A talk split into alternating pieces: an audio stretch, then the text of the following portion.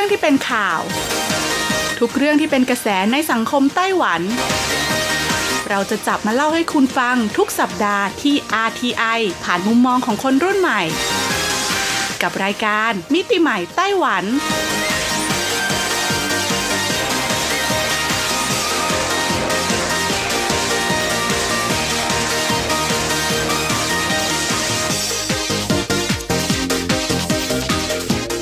สวัสดีค่ะ คุณผู้ฟัง RTI ที่คารพทุกท่านขอต้อนรับเข้าสู่รายการมิติใหม่ไต้หวันค่ะ รายการที่จะนำเสนอเรื่องราวดีๆ ที่เกิดขึ้นในไต้หวันนะคะดำเนินรายการโดยดิฉันดีเจยุ้ยมณพรชัยวุฒิค่ะ สำหรับเรื่องราวของเราในสัปดาห์นี้ค่ะต้องบอกเลยว่าต่อเนื่องมาจากสัปดาห์ที่แล้วนะคะ หากใครจำได้ค่ะสัปดาห์ที่แล้วเนี่ยยุ้ยได้พูดถึงเรื่องราวที่เกี่ยวข้องกับ 10 ไอเทมค่ะ หรือว่าเป็นแบบว่าเครื่องประดับเครื่องแต่งกายนะคะต่างๆ มากมายที่จะช่วยเสริมสร้างให้คุณเนี่ยรู้สึกว่าตัวเองเนี่ยเป็นการแต่งกายในสไตล์ไต้หวันอย่างแท้จริงค่ะ ซึ่งต้องบอกเลยว่าไอเทมพวกนี้ค่ะได้รับความนิยมนะคะ มาตั้งแต่ยุค 70 80 90 มาจนถึงึงปัจจุบันนี้ค่ะ และก็ต้องบอกเลยนะคะ ถึงแม้ว่าสิ่งของบางอย่างเนี่ยอาจจะไม่ได้รับความนิยมแล้วในปัจจุบันนะคะ แต่คนที่ชื่นชอบในสไตล์การแต่งตัวแบบนี้นะคะ หรือว่าชอบสิ่งของประเภทนี้เนี่ยเขาก็ยังพยายามหาซื้อหาสะสมกันอยู่ค่ะมูฟังมีไหมคะ ของอะไรบ้างที่เราเคยซื้อในสมัยเมื่อ 10 ปีที่แล้ว แล้วปัจจุบันเนี่ยก็ยังอยู่ไม่กล้าทิ้งอ่ายังเก็บรักษาไว้อยู่นะคะ แต่ว่าในความเป็นไต้หวันสไตล์เนี่ยสิคะมันมีอะไรบ้าง สัปดาห์ที่แล้วค่ะ พูดไปทั้งหมด 5 อันดับด้วยกันนะคะ อันดับ 10 ก็คือเรื่องราวของกางเกงที่เรียกว่ากางเกงหลุดตูดคุณผู้ฟัง คือกางเกงที่เวลาคุณนั่งแล้วเนี่ยนะ คุณจะเห็นขอบบ็อกเซอร์ออกมานะคะ อันดับ 9 ค่ะก็เป็นเรื่องราวของเครื่องประดับเครื่องแต่งกายรวมถึงเสื้อผ้าที่มีสิ่งของที่เป็นพวกอ่าหมุดหมุดอ่านะเป็นพวกกรากเพชรกิตเตอร์ อะไรเหล่านี้ติดอยู่ตามร่างกายต่างๆนะคะ อันดับ 8 ก็คือเรื่องของการใส่เครื่องประดับเส้นใหญ่ ๆ ค่ะว่าจะเป็นทองเป็นเงินเป็นเลดเป็นไข่มุกของไต้หวันเนี่ยก็นิยมมาก อันดับ 7 ค่ะก็เป็นเรื่องราวของการใส่เสื้อกล้ามค่ะ ที่ต้องบอกเลยว่าสามารถใส่ไปออกรายการทีวี สามารถใส่ไปงานทางการได้เลยทีเดียวนะคะ อันดับ 6 ค่ะก็คือเรื่องราวของรองเท้าฟองน้ำสีขาวน้ำเงินค่ะ ซึ่งปกติแล้วเนี่ยเขาก็จะใส่กันแต่ในห้องน้ำแต่ถ้าเป็นไต้หวันสไตล์แล้วก็คุณสามารถหยิบเอามาใส่คู่กับสินค้าแบรนด์เนมดัง ๆ ได้เลยนะคะ และอันดับ 5 ค่ะก็คือเรื่องราวของการใส่คอนแทคเลนส์นั่นเองค่ะ อย่างที่วิได้บอกไปนะคะว่าไต้หวันเนี่ยคอนแทคเลนส์ราคาถูกมาก แล้วก็เป็นคอนแทคเลนส์แฟชั่นสีสันสวยงาม แต่อ่านะยังสามารถสอดคล้องกับระดับสายตาของคุณได้ด้วยนะคะ เอาละค่ะ แล้ววันนี้เราจะมาต่อกันที่อันดับ 4 ถึงอันดับ 1 กันเลย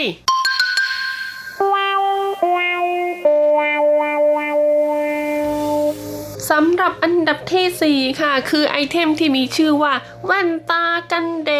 ดอ่าหรือว่า黑墨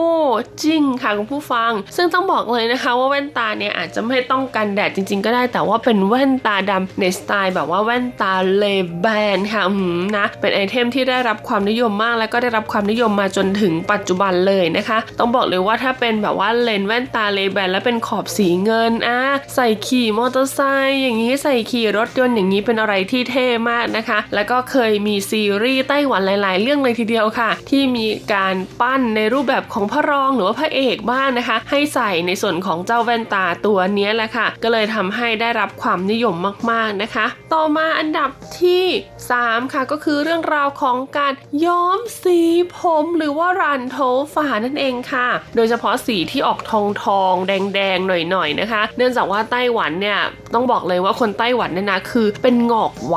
เออ ไม่รู้ว่าเป็นเพราะความเครียดหรือว่าเป็นเพราะสภาพอากาศหรือว่าอาหารการกินนะคะทำให้คนไต้หวันบางคนเนี่ยนะยังอายุน้อยๆอยู่มอต้นมอปลายอยู่เลย แต่ว่าผมงอกเยอะมาก ดังนั้นคนไต้หวันเวลาเขาไปทำสีผมค่ะเขาก็จะเน้นในเรื่องของการทำสีที่อ่อนนะคะ เพื่อเป็นการกรบผมงอกนั่นเองค่ะคุณผู้ฟัง แล้วก็ส่งผลให้วัยรุ่นไต้หวันจำนวนมากเลยทีเดียวนะคะ ตั้งแต่อดีตถึงปัจจุบันเนี่ยนิยมย้อมผมออกมาเป็นสีทองทองค่ะโอ้โห ต้องบอกเลยว่าคิดดูว่าถ้าคุณใส่เสื้อกล้ามอ่าใส่กางเกงยีนหลุดตูดแน่นะแล้วก็ใส่แว่นตาดำย้อมผมสีทองใส่รองเท้าฟองน้ำโอ้โห นี่คือคุณกำลังเป็นไต้หวันสไตล์เกือบร้อยเปอร์เซ็นต์แล้วล่ะค่ะ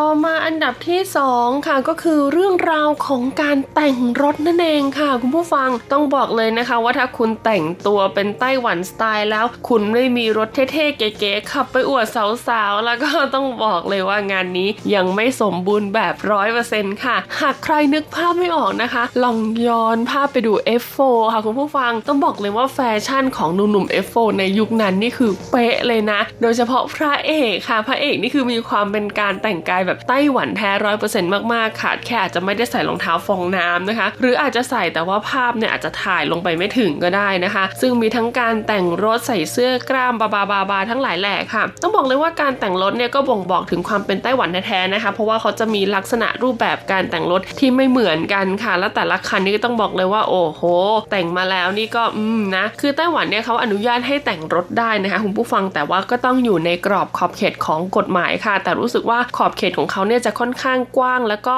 ใหญ่กว่าประเทศไทยนิดหนึ่งนะคะ ดังนั้นทำให้รถบางคันที่แต่งแล้วก็ขับอยู่บนท้องถนนเนี่ยเรารู้สึกว่าเฮ้ยไม่โดนตำรวจจับเลยซึ่งก็ไม่โดนนะคะถ้าไม่ไปก่อความเดือดร้อนให้คนอื่นว่าอย่างนั้นเถอะนะ และสุดท้ายอันดับหนึ่งค่ะต้องบอกเลยว่าเป็นไต้หวันสไตล์อย่างแท้จริงค่ะ นั่นก็คือเรื่องราวของการสักนั่นเองคุณผู้ฟังแล้วไม่ใช่สักธรรมดาด้วยนะ สักใหญ่ๆ โอ้โหนะ ตามร่างกายต่างๆ ค่ะแขนขานะคะ หรือว่าตามผิวหนังของเราหลังหน้าอกอะไรอย่างเงี้ยนะคะ คือคนไต้หวันเนี่ยจะนิยมสักมาก ๆ เลยค่ะ น่าจะเป็นอิทธิพลจากการดูหนังในสมัยก่อนเนาะที่เป็นพวกเจ้าพ่อมาเฟียต่างๆ เหล่านี้นะคะ ก็เลยทำให้หลายๆ คนเนี่ยโตขึ้นมาค่ะ ก็นิยมที่จะไปสักกันนะคะ แต่แน่นอนค่ะถ้าคุณมีรอยสักนะคะ ก็ทำให้คุณไม่สามารถทำหลาย ๆ อาชีพในไต้หวันได้ ดังนั้นก่อนที่จะสักก็ต้องคิดให้ดีก่อนนะคะ เป็นยังไงกันบ้างคะกับเรื่องราวของการแต่งกายที่เรียกได้ว่าจะทำให้คุณเป็นไต้หวันสไตล์อย่างแท้จริงนะคะ ลองสำรวจรอบๆ ตัวดูสิคะสำหรับใครที่มาอาศัยอยู่ในไต้หวันเป็นเวลานานแล้ว หรือว่าเป็นลูกครึ่งอ่าไทยไต้หวัน คุณมีไอเทมเหล่านี้ติดบ้านไว้หรือเปล่านะคะสำหรับตัวดิฉันเองเนี่ยต้องบอกเลยว่าไม่มีนะ คือแทบจะไม่มีสักอย่างเลยนะคะ ที่บ่งบอกถึงความเป็นไต้หวันสไตล์นะคะดังนั้นก็ถือว่าอยู่รอดปลอดภัยไปอย่างเป็นไทยสไตล์อยู่นะคะ เอาละค่ะ และนอกเหนือจากเรื่องราวของการแต่งกายแบบบ้านๆในไต้หวันสไตล์ที่ต้องบอกเลยว่าว่าตาสีตาสาอะไรก็แต่งได้นะคะ ก็มาสู่การแต่งกายในอีกรูปแบบหนึ่งของไต้หวันกันบ้างนี่ก็คือการแต่งกายอย่างเป็นทางการค่ะทำให้ไต้หวันเองนะคะ เมื่อเข้าสู่ยุคที่จะต้องไปเจริญความสัมพันธ์กับประเทศต่างๆ มากขึ้น การปฏิวัติเครื่องแต่งกายเนี่ยก็ถือเป็นสิ่งสำคัญค่ะ อย่างที่บอกนะคะจะมาใส่เสื้อกล้ามโชว์รอยสักใส่กางเกงหลูตุกไปพบลูกคงลูกค้าอะไรอย่างเงี้ยก็คงจะไม่ใช่เรื่องใช่ไหมคุณผู้ฟัง ดังนั้นค่ะ คนไต้หวันก็เริ่มหันที่จะมาจับสูตร จับกางเกงสแลกผูกเนคไทอะไรกันมากขึ้นนะคะ เรียกได้ว่าเป็นการปฏิวัติเครื่องแต่งกายของสังคมไต้หวันเลยทีเดียวค่ะ วันนี้เรามีบทความนะคะที่เกี่ยวข้องกับเรื่องราวของเครื่องแต่งกายค่ะ จากนิตยสารพาโนรามาไต้หวันมาบอกเล่าให้รับทราบกันนะคะ บอกเลยค่ะว่าตั้งแต่เดือนมีนาคมปีคิศกราช2014 ค่ะ คุณซือหวังเจียผู้จัดการนะคะ แบรนด์เกาอู้จีค่ะ ร้านตัดชุดสูทสำหรับสุภาพบุรุษชื่อดัง ได้ริเริ่มการจัดกิจกรรม Suit Walk ขึ้นค่ะ โดยใช้ถนนหนทางของกรุงไทเปค่ะ เป็นเหมือนแคทวอล์กสำหรับการเดินแฟชั่นนะคะทำให้มีเหล่าสุภาพบุรุษนับร้อยคนค่ะ มาร่วมกันเดินขบวนไปตามท้องถนน ถือเป็นการเปลี่ยนภาพพจน์ในแบบเดิมๆนะคะ ที่ผู้คนทั่วไปเนี่ยมีต่อชุดสูทสำหรับผู้ชายไปอย่างสิ้นเชิง และกิจกรรมที่จัดขึ้นในปีคศ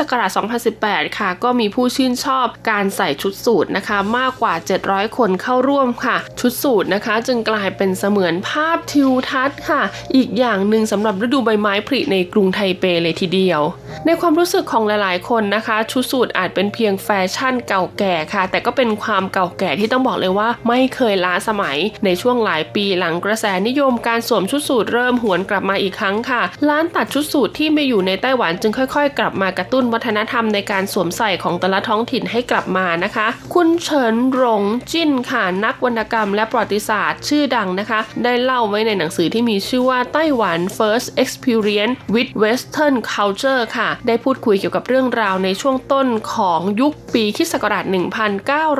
1910 ค่ะ โดยมีพ่อค้าชาในแถบ ต้าเต้าเฉิงของกรุงไทเปนะคะ หรือว่าตีฮวาเจียในปัจจุบันเป็นผู้นำการตัดผมค่ะ และเปลี่ยนแปลงการแต่งตัวทำให้ประสบการณ์ในการสวมชุดสูทครั้งแรกเนี่ยเกิดขึ้นในถนนสายนี้นะคะ ในปีคศ2015 ค่ะ คุณฟ้าหลัวตานะคะ จึงได้เปิดร้านสูตรขายเอินนะคะ ขึ้นที่ต้าเต้าเฉิง ซึ่งถือเป็นแหล่งกำเนิดชุดสูทของไต้หวัน เพื่อถ่ายทอดเรื่องราวของชุดสูทในพื้นที่เก่าแก่นะคะ แล้วก็ดึงภาพแห่งความรุ่งเรืองเมื่อครั้งอดีตให้กลับคืนมาอีกครั้ง ต้องบอกเลยว่านะคะร้านเก่าค่ะก็ต้องมีการเปลี่ยนแปลงรูปโฉมใหม่เพื่อดึงดูดกลุ่มคนรุ่นใหม่ค่ะ คุณฟ้านหลัวตานะคะ เดินทางมาจากเหมียวลี่ค่ะ มาอาศัยอยู่ในไทเปตั้งแต่อายุ 16 นะคะ เพื่อเป็นลูกมือในร้านขายผ้าค่ะ และได้ประกอบอาชีพค้าส่งผ้ามาเป็นเวลา 38 ปีแล้ว จึงมีโอกาสได้เห็นความเฟื่องฟูของธุรกิจร้านตัดเสื้อเหล่านี้ค่ะ ลูกค้าจะต้องเข้าคิวเพื่อรอวัดตัวนะคะทำให้การจำหน่ายผืนผ้าเป็นไปอย่างรวดเร็ว แล้วก็ได้สัมผัสกับยุคสมัยในตลาดเสื้อผ้าสั่งตัดค่ะ แล้วก็หลังๆเนี่ยก็ได้รับผลกระทบจากเสื้อผ้าสำเร็จรูปนะคะ จนซบเซาลงเรื่อยๆ แต่คุณฟ้านหลัวตาค่ะยังมีความเชื่อมั่นในธุรกิจนี้ค่ะ จึงได้ตัดสินใจซื้อกิจการร้านสูตรไข่เอิญด้วยความมั่นใจว่าธุรกิจรับตัดเสื้อยังคงมีตลาดอยู่ ขอเพียงมีการบริหารกิจการที่ดีนะคะ การปรับเปลี่ยนรูปโฉมของธุรกิจแบบดั้งเดิมค่ะ จะต้องเริ่มต้นจากการปรับเปลี่ยนทัศนคติก่อน ช่างตัดเสื้อรุ่นเก่านะคะ จะนิยมใช้วิธีการตัดเย็บตามรูปแบบเดิม และจะเน้นย้ำความประณีตความบรรจงของการตัดเย็บด้วยมือ โดยไม่ได้ทำความเข้าใจกับความต้องการของผู้บริโภคค่ะ จึงทำให้ไม่สามารถต่อสู้กับกระแสแห่งแฟชั่นยุคใหม่ได้ อาจารย์เจิ้งค่ะเป็นช่างเก่าแก่ที่ทำงานกับร้านไข่เอิญมาตั้งแต่แรก หลังจากที่คุณฟ้านหลวงตานะคะ ซื้อแบรนด์ไข่เอิญมาแล้ว ก็ยังขอให้อาจารย์เจิ้งเนี่ยทำงานต่อไปค่ะ จากการทำงานมาเป็นเวลากว่า 40 ปีค่ะ อาจารย์เจิ้งนะคะเล่าให้เราฟังว่าเดี๋ยวนี้ลูกค้าส่วนใหญ่ ต้องการให้เสื้อผ้าที่ออกมาดูดีมีสไตล์นะคะ โต๊ะทำงานของอาจารย์เจิ้งค่ะจะมีติดภาพชุดสูทบรรดาลูกค้านะคะ ที่สรรหามาอยู่เต็มไปหมดค่ะ ขอเพียงได้เห็นภาพแค่สักครั้งหนึ่งนะคะ อาจารย์เจิ้งเนี่ยก็สามารถตัดเสื้อออกมาได้ตามแบบเลยทีเดียว เป็นช่างเก่าแก่ประจำร้านที่สามารถปรับตัวเองให้เข้ากับกระแสความนิยมในท้องตลาด เมื่อนำมาประกอบเข้ากับฝีมือการตัดเย็บ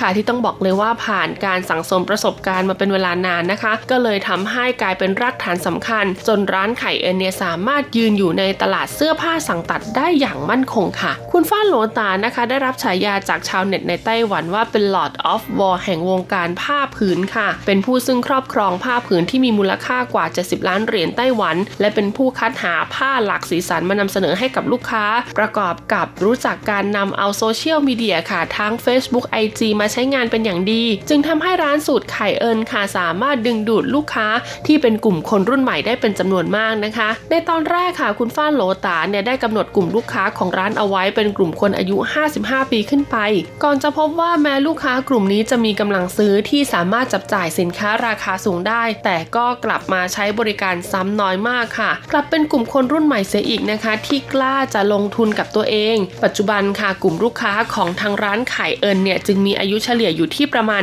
35 ปีค่ะ แล้วก็มีอัตราการกลับมาใช้บริการซ้ำนะคะ สูงถึงร้อยละ 80 โดยมีลูกค้าหน้าใหม่นะคะ มาใช้บริการเฉลี่ย 30 รายต่อเดือนค่ะ แถมยังมีลูกค้าบางกลุ่มนะคะ ที่ใช้ร้านไข่เอิญเนี่ยเป็นสถานที่นัดหมายกับเพื่อนๆ เพื่อมาพูดคุยกันถึงเรื่องราวต่างๆ เกี่ยวกับชุดสูทและอุปกรณ์เสริมต่างๆ ค่ะ คุณคริสตูค่ะหนึ่งในลูกค้าประจำของร้านไข่เอิญนะคะ ซึ่งทำงานในธุรกิจร้านอาหารที่ต้องใช้ชุดสูทเป็นประจำค่ะ ได้บอกกับเรานะคะว่าเขารู้สึกได้จากประสบการณ์ในการสวมใส่ตัวเองว่าชุดสูทที่สั่งตัดจะมีรูปทรงแนบไปตามลำตัว และถูกตัดแต่งตามส่วนทรงของรูปร่าง ยิ่งใช้ผ้าเนื้อดีค่ะ การตัดเย็บเมื่อสวมใส่แล้วก็จะดูมีสง่าราศีนะคะ เพิ่มความเชื่อมั่นให้กับตัวเอง และส่งผลให้สามารถทำงานได้อย่างมีประสิทธิภาพค่ะ ในไต้หวันคนใส่สูทมักจะถูกมองว่าเป็นคนรุ่นเก่า และถูกล้อว่าไปกินเลี้ยงในงานแต่งงานไปดูตัว ซึ่งคุณคริสเห็นว่าเกิดจากความไม่เข้าใจ เพราะที่แท้จริงแล้วค่ะพัฒนาการของชุดสูทเนี่ยได้มาถึงขั้นที่มีการนำเอาการแต่งกายในรูปแบบอื่นๆ เข้ามาผสานด้วยแล้ว ดังนั้นค่ะหากเรานำชุดสูทนะคะ ไปสวมใส่กับเสื้อผ้ารูปแบบอื่นๆเนี่ยก็จะบ่งบอกถึงสไตล์ของตัวเองในการแต่งกายในชุดประจำวันได้เป็นอย่างดีเลยทีเดียว ต้องบอกเลยค่ะว่าเรื่องราวของนวัตกรรมการแต่งกายชุดสูทในยุคปัจจุบันของไต้หวันยังไม่จบเพียงเท่านี้นะคะ ยังมีอีกหลายประเด็นที่น่าสนใจมากๆ แต่วันนี้เวลาของรายการหมดลงแล้วค่ะ เอาไว้มามาต่อกันในสัปดาห์หน้านะคะ สวัสดีค่ะ